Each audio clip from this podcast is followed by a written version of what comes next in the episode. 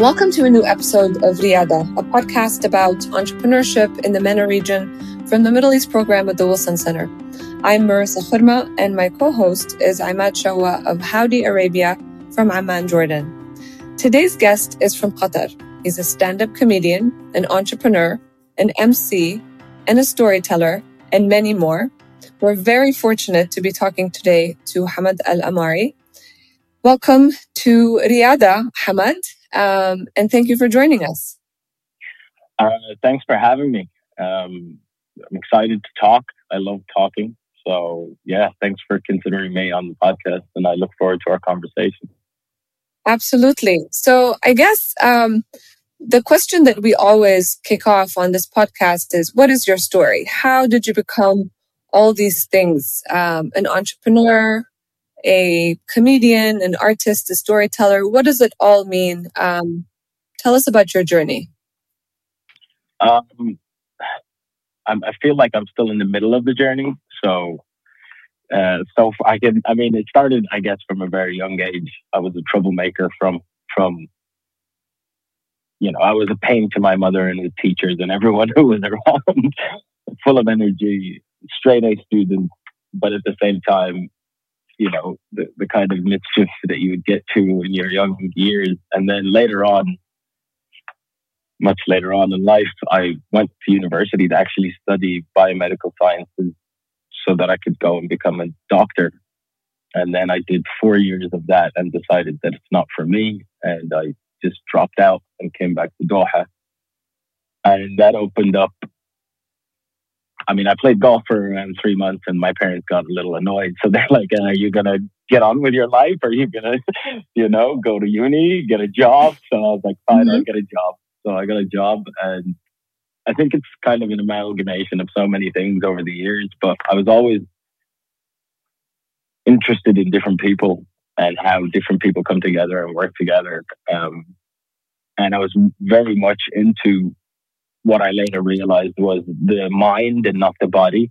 So I was always fascinated by people. And from the academic side in school, they would tell me, oh, you're fit for a doctor. You should be a doctor. You should, you know, so that was kind of, you were, though your options were doctor, engineer, lawyer. That's what it's like in the Arab world, you know?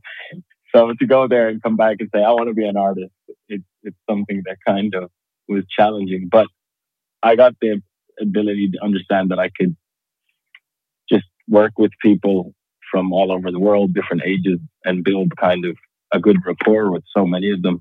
And over the years, you realize that you've amassed a network of people that just have mutual respect, and you guys excite each other and intellectually challenge each other. So everything led to where we are today. And what really kind of broke uh, the doors was when I tried stand-up comedy in two thousand eleven, November.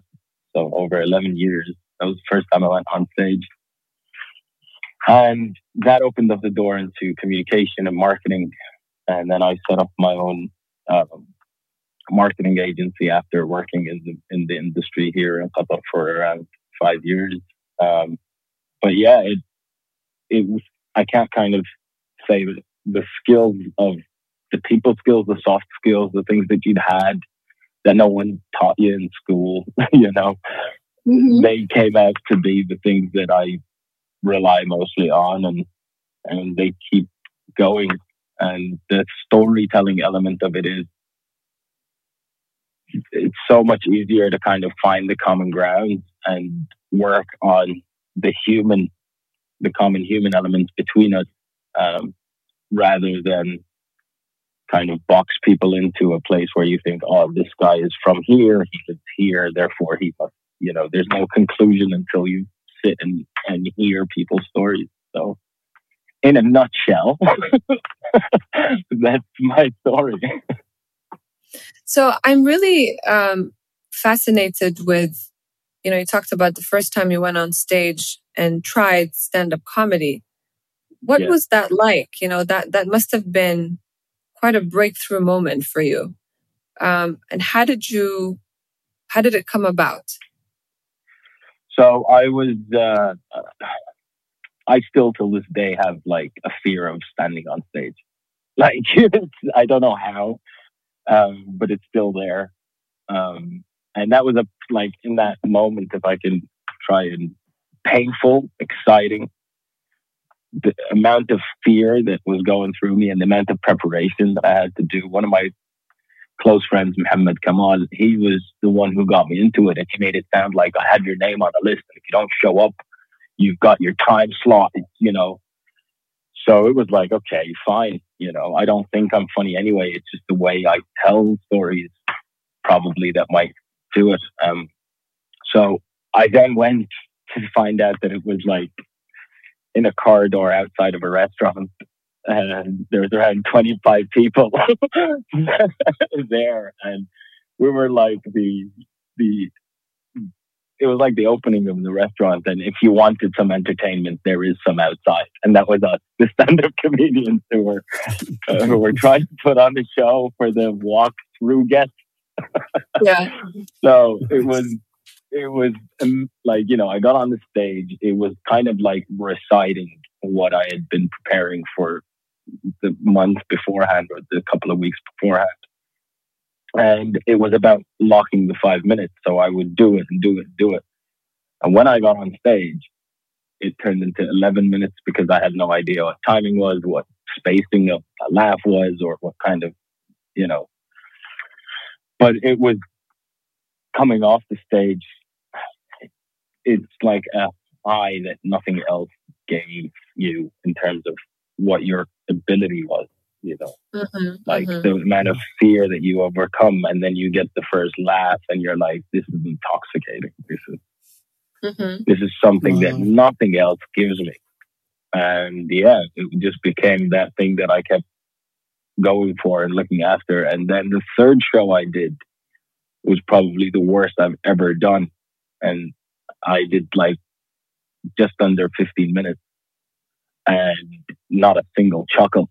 And I'm so happy that it happened like then, because it, you know, I got too cocky too quick, and I thought I was the guy, you know. And then it was like, boom, respect the the art form. And then I was like, okay, there's a lot more to wow. this. So yeah. Mm-hmm. I've nice. been going since then. yeah, yeah. I've been, uh, I've, I've been uh, following you uh, recently, uh, Hamad. It's really good stuff. Um, what what sort of themes would you um, would you cover in your in your early shows to kind of connect to the audience, or what kind of uh, ideas were you focused on early on? Just, I feel again. I think I'm just fascinated by how people do things. I feel like. We there's so many things we attribute of success, but then at the end, the core of it, there's a bunch of people behind it. You know, the best tower or the most beautiful painting, or at the end of the day, there's someone there, and you know, there's a there's a human element. So I try and focus on the the kind of interactions between different people that I just witness from day to day, or you know, like if registering my daughter in school, like for example, is a process that I never thought would be this, you know, frustrating. But you know, these little things they they form uh, scenarios that I would then write and try and take from whether I've seen someone or uh, or I've seen a situation unfold in front of me, and mm. kind of situational realism. And I focus on like, you know, the Arab identity early on, because that was, you know, I go on stage as a Qadari, I wear my soul, my, and, and I, you know, it's it, they're like, who's this guy? Why is it okay for this guy to tell these stories? So early on, mm-hmm. I learned that I had to be the subject of every joke. I had to be the punchline so I could get the rapport and, and get the audience to engage. But now it's more, you know, read between the lines. Nice. Yeah. Yeah. Um, I think that's pretty, pretty brave. Um, because when, you know, when you said you wear your thawb, you know, your tradition, your traditional Qatari, um, um, attire, and you're on stage, um, I'm pretty sure just this image for our listeners will make a huge difference, right? Um, because we don't see stand-up comedy as a as a traditional art form in the MENA region. Um, you talked about how you have these three or four professions that you're supposed to go into, right? Yeah, and that's one hundred percent. That's the mindset. That's the that's yeah. the prevailing um, um, mindset.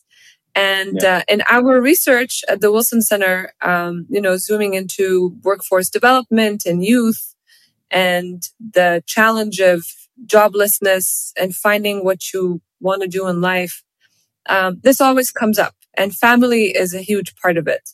So I guess my yeah. question is, how did your family um, basically um, handle this sort of, you know, uh, unconventional journey that you took? Um, I think they just dealt with it. I don't have like they. No, I have a very supportive family. My parents are. I mean, I owe them a lot. Um, I'm the eldest son, so I don't know. In, in our culture, in the Arab world, the eldest son means something. Um, and you know, I'm still I'm one of eight children. So um, I think there's enough people to pay attention to after me, I guess. I don't know. No, we have a very great relationship. Uh, my mother still doesn't understand exactly what I do. Um, but from the, you know, from the entertainment element and production. But uh, yeah, we're, we have a great relationship. They're very supportive. They, you know, and now what also part of the Arab culture is now that I have that I have given them grandkids, I no longer matter. So I think I'm just kind of, you know, just, hey, mom, here are my children. Bye. You know, that's kind of the dynamic of an, you know, like, because you get married, right? And then you need a yeah. baby like ten months after the wedding. And, and if it doesn't exist, they start asking questions that, you know, no man or woman in the early journey of their marriage wants to tell their parents. You know, so, that, that sounds so. that sounds about uh, that sounds about right. Um, well, I'm I'm gonna pass it over to Ahmad, but the one thing I will say is that, you know, congratulations to you for breaking that barrier, because I'm sure that you're setting um, um, an example to so many other young people who want to do something a little bit different, particularly in the arts. Yeah, and it's yeah. weird because I didn't know that I was doing... That wasn't the aim at the time. And mm. then ten years later, they're older and they, you know, they were watching the show or they saw me on stage. And now that, you know, I, I don't know how to deal with compliments or admiration. It's weird. But when younger people come up to you and say, I can be an artist now because you did this. And I'm like, you know, like, don't blame me if it doesn't work out. That's all I'm saying. Good answer. yeah. um, so, Hamad, I, I, I view you as an all-around media person because you've done you've done interviews with people, you've done, you know, shows, um, not just comedy. Um, what would you tell young young uh, stand-up comics or aspiring stand-up comics about the industry? I mean, Qatar, as is Jordan, it's a very small market in itself. Um, for live shows, I mean, when you're doing live gigs, what would you tell them about the industry in terms of what else they can get into in media? Is it? Uh, I've noticed that you've not just stuck to comedy, but you've done other things. Um, so, what's what does what's the landscape like? I mean, for me, the the outlet was then to become, to work in advertising and, and, and, and agencies and, and writing and, and doing kind of copywriting. I started as a copywriter and then I've worked my way up to creative or associate creative director and became someone who can take an idea, produce it and package it and move it on. So there's... ten years ago, the amount of visual platforms that exist today weren't around. So the amount of things that you can do nowadays and you know, if you're just leaving school now or leaving university, you could also start earning really good money for something that you do that is your passion because of the tools that are available. I mean, we're talking now, it's crystal clear. You're in Amman and I'm in Qatar. And I like, you know, we're having this amazing discussion and it's, it still fascinates me that all of these tools are available and people can, you know, do them uh, and use them to make good on what they're good at. So there's so many outlets and the world of digital is, is taking us to these places where you can get to a point where you're earning money from something that you love doing. And that's not always what a market or a job market offers. So mm-hmm. we're in a, we're at a cusp of change, and that's a beautiful thing. Change is always a good thing, in my opinion. Um, and yeah, my advice is to just understand what you're good at, where you're spending most of your time kind of pursuing. Be aware of that, number one. I honestly wasn't aware of what I was doing until much later. So take the time to kind of understand where you're going. Look around every now and then and be patient. Nothing happens overnight, you know, as much as we want it to be insta money. That's not the case. Yeah, that's that's definitely not the case. Um, so I'm just curious, you know, be, because, you know, you mentioned your company and, and your um, experience in just um, media production, creation, innovation. Um, what are some of the challenges that you faced, not just as an artist, because I think we tapped into some of that, but but also as a business owner, as an entrepreneur? Or did you yeah, face so my, challenges? Yeah, yeah. My first uh, venture was quickly when I moved back in two thousand eleven. I set up a company a year later, two thousand twelve, towards the end of two thousand twelve. And it was a, it's called Legacy Sports. It's still in operation now. We've kind of changed our our core, but the essence of it was we were an E C A company, extracurricular activities for school kids. So we would go and rent venues and provide coaching and and things like that. And the the challenge was, first of all, how do you form a company?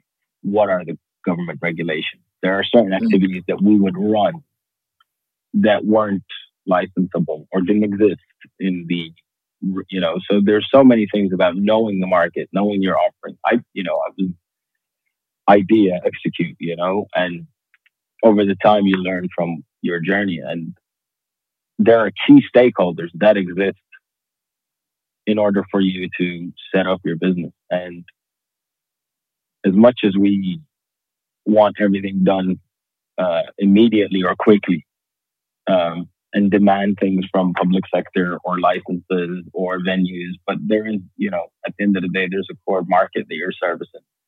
So taking your business idea and then turning it into a reality, the challenges were first understanding how to go about it. Like I, I had no idea what it meant to create a business. And it was just like, oh, you set up and a commercial registration. And, and then a year later, you're looking at so many different elements of how to run the business and what, you know, reporting and licensing and things like that. So there's so many elements that I don't know and still to this day don't know.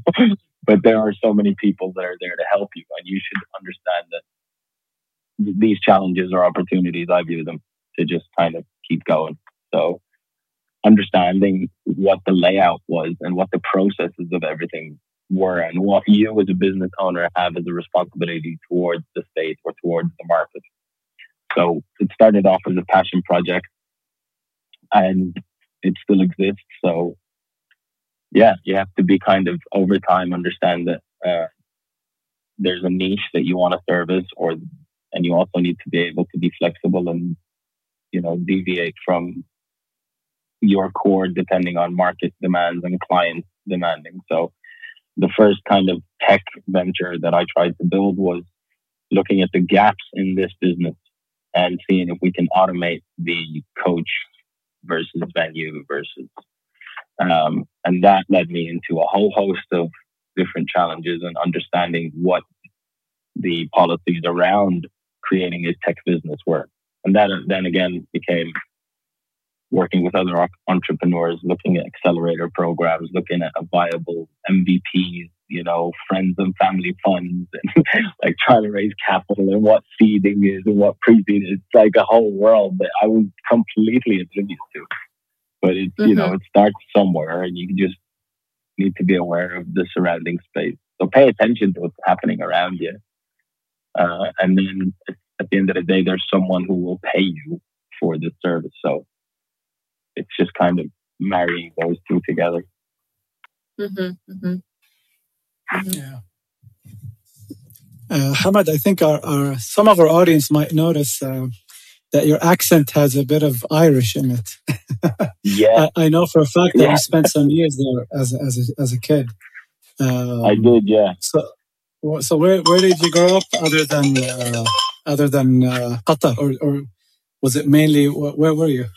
So I was born here in eighty-eight in Qatar. And then in ninety-two, we went to America because my father did his master's. And we came back in ninety-seven to Qatar. And in nineteen ninety-eight, we went to Ireland. Uh, or ninety-seven, I can't remember. Uh, ninety-seven, ninety-eight, that time.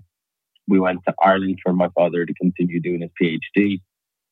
And I was nine, ten years old. So I turned into a proper adult. So I grew up in Dublin, came back, I was sixteen, and no one understood a word I was saying in Doha. So I had to kind of enunciate, you know, yeah. pronounce the T's and, and roll your R's. So I still got R, like, you know, proper. But yeah, nice. I have an act for accents, and that helps kind of with the uh, with the performances and storytelling. Yeah, so for sure. I grew up in Dublin, and, and it's it's hard to wash it off. I'll tell you, our dinner table at home is the best in terms of like my two older sisters, very American accents. Me and my brother, two younger brothers, like Dublin, and then the younger generation is more of the what I call the international G C C accent.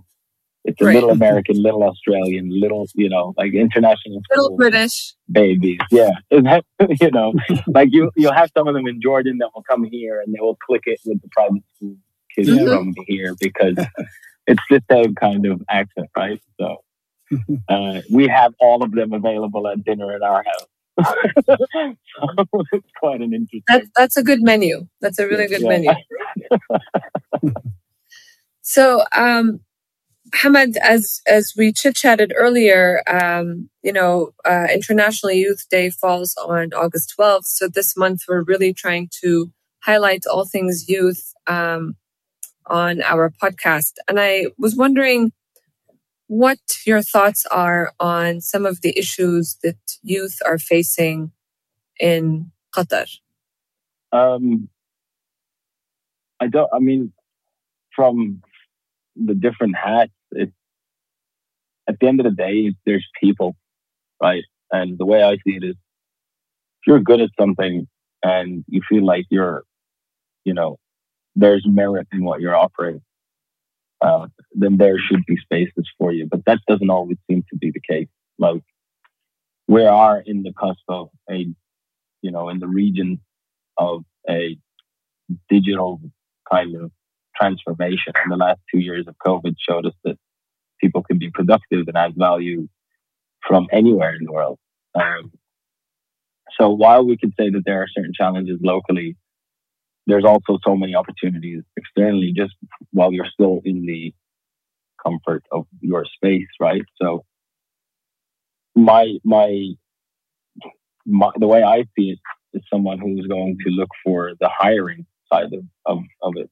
I need the younger, the more kind of, you know, social media savvy, tech savvy kind of people who use and grow up with these tools. Like they're the ones who are going to add value to me. So it's, it's looking at the digital literacy of the next generation. I think for our generation and the generation before, we need to catch up. So it's not about a, it's not a race. It's understanding, and there's there has to be in the next couple, few years a spirit of dialogue from both sides. And the only thing I can say is it's a matter of patience and it's a matter of time, because that's where the whole world's going. Um, we're all using these tools and they're adding so much value. And, you know, it's just, there's no kind of switch where you can get instant success, you know, as much as there, you know, it's hard work, dedication, and discipline. Uh, so, yeah, there's so many, there's so many things, but take it easy, like relax. Don't, don't rush into, uh, things take time. You get used to things taking time. I love the excitement, the energy, and the passion. But the worry is that you then, you don't see the results and you drop, and you, and, and then that begins to take its effect on you adversely. Um, so be aware of what the situation is. Understand that there is time to get to that result, the desired result, and there are multiple variables that could either accelerate or, you know, get in the way of achieving those results. But if you cannot control them, if they're not in your hands to control, then just be patient and keep grinding at it. Hamad, uh, as a millennial, um, what advice do you have for younger, uh, upcoming stand-ups, comics, uh, content creators? I mean, for me, I, d- I don't... Like, I feel like I'm not a millennial, but I am, I guess. I, there is a pressure to put out content and things like that because I've gone into this world. But at the same time, I know so many people who aren't content creators, and just, you know, some of them are athletes, some of them are musicians, some of them are just accountants, legal people, you know, they they're they get on with their life. And I feel like the next generations, it's this is their thing, right? This is their space. They're the ones who can bring a lot of it, you know, with platforms, Instagram, Snapchat, TikTok now, with what's going on there. It's their it's their time, right? It's not uh, I mean, I would seek advice from them. um, but yeah, to, to, to each one would be, I mean, if you're, there are demands to anything that you want to go into. And if content creation and uh, the the content world is something that you want to go to, there are demands from that. Like, you know, if you were an athlete, there are demands for that. There's, you know, demands for any role that you want to go into. But I feel like there might be a little bit more pressure for the next uh, generation of comic or content creator because of how these platforms consume their daily media consumption behavior. Like, I remember when we were kids, there was morning and afternoon, so that was the only time you could watch the T V, because it was early in the morning at breakfast time before school. There was a bit of cartoons on the telly, and then after you came back from school for a couple of hours, there was cartoons on the telly. Now I have a five-year-old, a three-year-old, and an almost two-year-old. And my problem is trying to get their eyes off of the screen. It's a very different problem. So they are consumed by this, and, and it's part of their, like, inherently part of their lives. So I would learn from them, I think.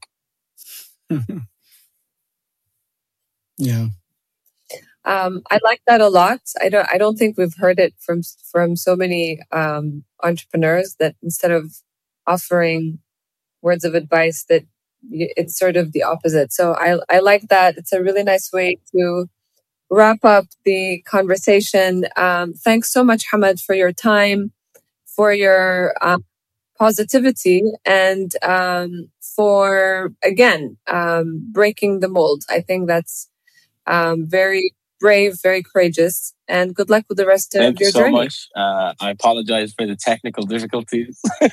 Just proving once more that I'm not part of the millennium or millennial crowd. I'm not No, honestly, thank you guys for, for reaching out, and hopefully we can do this again.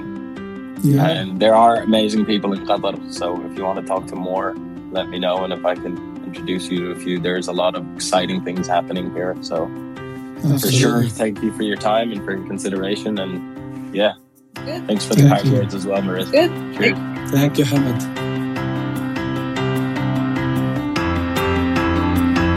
This podcast is funded by a grant from the United States Department of State.